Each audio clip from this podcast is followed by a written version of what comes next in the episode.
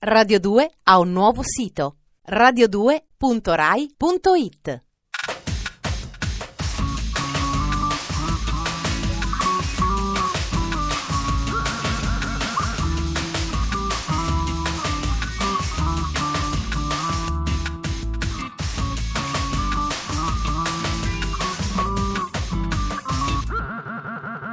Dispenser. Martedì 23 gennaio, il primo mese d'inverno è abbondantemente trascorso e Dispenser, faro nelle vostre nebbie esistenziali, è qui per sostenere i vostri passi nel periglioso cammino della società dei consumi. Radio 2, 20 e 37, da lunedì a venerdì, pillole stimolanti che sfuggono all'antidoping. Lasciatevi andare, si comincia. Sommario.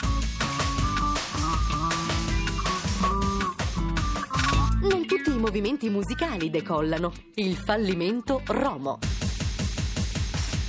Maestri di vita, maestri d'amore. Parla il califfo. Bozog. Quando gli alternativi incontrano la carnazza.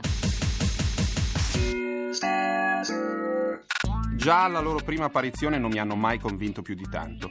Le camicie a sbuffo mi sono sempre sembrate perfette per i film di James Ivory, oppure per la pornografia in costume, che ne fa da sempre larghissimo uso. Il ritorno dei New Romantic è ancora peggio dell'originale, come sempre, ma visto che abbiamo una perversa predilezione per i clamorosi fallimenti.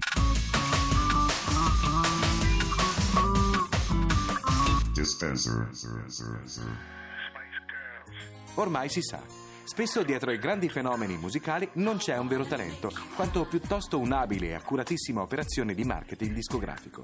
Casi come il fenomeno delle boy band insegnano. E che dire delle Spice Girls? Nate come gruppo musicale e presto divenute una multinazionale in grado di firmare di tutto, dai profumi alle macchine fotografiche, dagli scooter ai lecca lecca. Tuttavia, non sempre il trucco riesce. Un esempio? Uno dei tentativi più fallimentari di questi ultimi anni riguarda la presunta rinascita del New Romantic, il movimento che negli anni Ottanta aveva dato vita a gruppi quali Spandau Ballet e Duran Duran. A tentare il colpaccio del revival provò il settimanale musicale inglese Melody Maker, che nel 1996 dedicò un intero numero alla celebrazione di una nuova corrente musicale chiamata Romo, abbreviazione di Romantic Movement. Il presunto fenomeno Romo prendeva le mosse da due discoteche londinesi, il Club Skinny e l'Arcadia, quasi esclusivamente frequentate da nostalgici abbigliati in modo stravagante e sfarzoso, in puro stile neoromantico.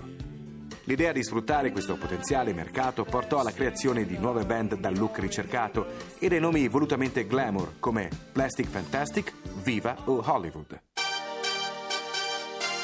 A produrli discograficamente si cimentarono alcuni dei nomi più prestigiosi degli anni Ottanta, fra cui Dave Ball e Mark Almond dei Soft Cell o Chris Hughes, a suo tempo già responsabile della produzione di Adam and the Ants e dei Tear for Fears.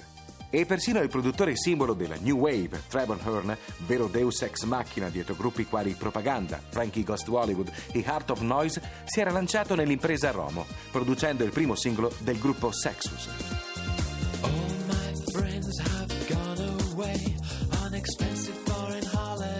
L'insuccesso di tutte queste operazioni fu clamoroso.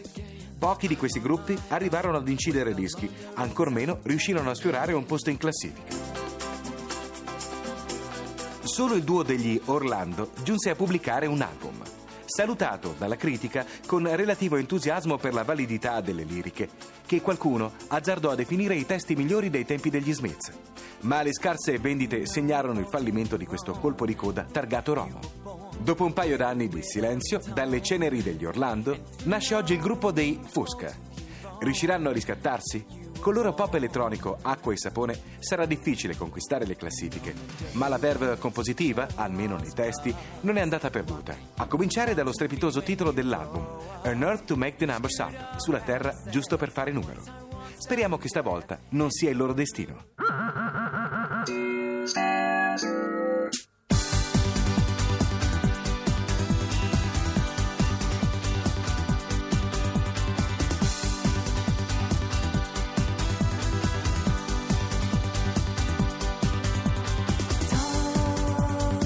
Sale.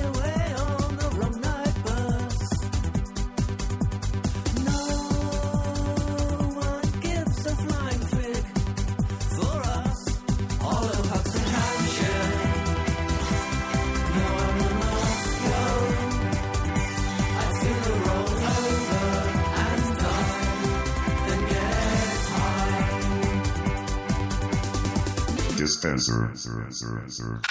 Esiste un mondo di divinità ruspanti della romanità, un iperuranio di borgata che raccoglie il meglio del peggio, le cose più sinceramente trucide della scintillante capitale. Personaggi come il Piotta sono sacerdoti di questo circolo, che ha in Mario Brega la guida spirituale, in Lando Fiorini il cantore ufficiale e nella parte di Willy Pasini Trasteverino lui, un uomo, un naso, il califfo, Franco Califano.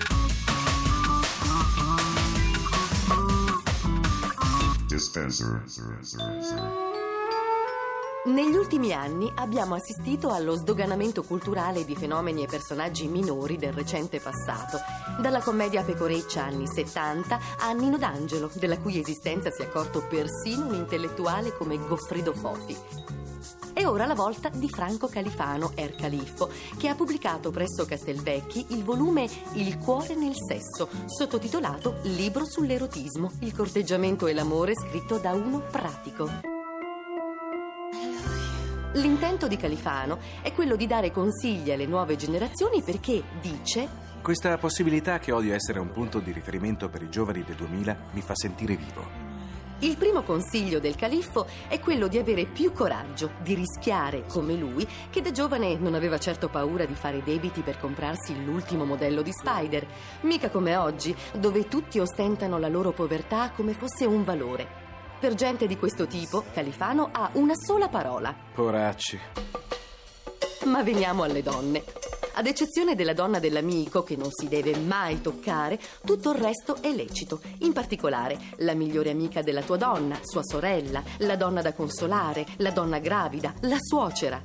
A differenza di quello che pensano i giovani del 2000, infatti, La pioggia di ormoni che bagna una donna incinta la rende una giovenca di rara capacità amatoria. il problema è che oggi va tutto troppo in fretta, non c'è più romanticismo e soprattutto rispetto. Su questo punto il califfo è molto preciso. Anche alle più grandi zoccole della terra ho sempre dedicato il massimo rispetto. Siccome poi i giovani sono timidi e impacciati, Una bella marchettara può soltanto aiutare. Andare con una donna di casino vuol dire arrivare a conoscere tutte le meraviglie del sesso. Libro prosegue quindi dedicando alcuni capitoli ad argomenti come il look, l'igiene, l'oggettistica, gli scambi di coppia e si conclude in dolcezza con una poesia in endecasillabi intitolata La seconda è da Facchini. Non tira in ballo quello di Livorno che ha vinto un premio 12 in un giorno. Per te che non ci metti manco amore, sarebbe sufficiente un vibratore. Non voglio un giorno che de me si dica, eroe del sesso, cadde sulla f***.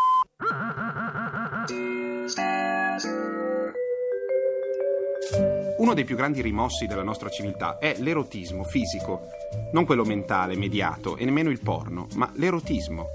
E anche qui devo spiegare, l'erotismo non nel senso che è porno ma non si vede quasi niente. Può anche vedersi tutto, ma non c'è solo l'eccitazione fisica. Anche al cinema è molto difficile vedere dei bei film comici e dei bei film erotici, perché la gente si vergogna di ridere e di eccitarsi. Nella musica succede più o meno così. Negli anni 70 era concesso essere sexy e cambiare la vita alle persone con la musica. Oggi la cosa è tutta un po' più addomesticata.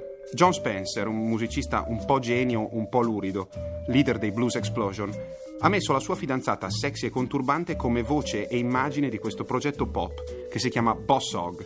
Seminuda, capelli lunghi neri, sguardo da dominatrice. Holly Squeens lascia senza fiato. Boss Hog, Whites Out.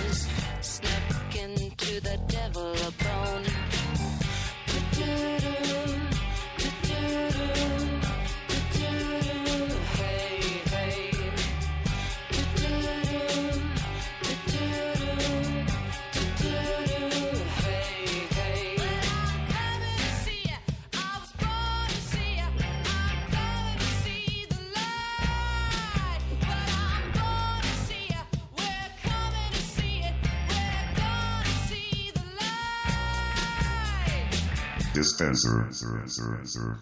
La puntata di oggi di Dispenser si conclude qui. Speriamo di aver lasciato in voi la soddisfazione, la sazietà e il leggero conturbante senso del peccato di chi ha appena mangiato una montagna di profiterol da solo.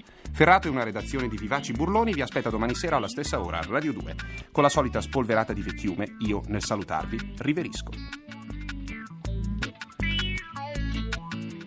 Dispenser è un programma di Giorgio Bozzo, condotto da Ferrato, scritto dalla Gigi, Matteo Bibianchi e Alberto Forni.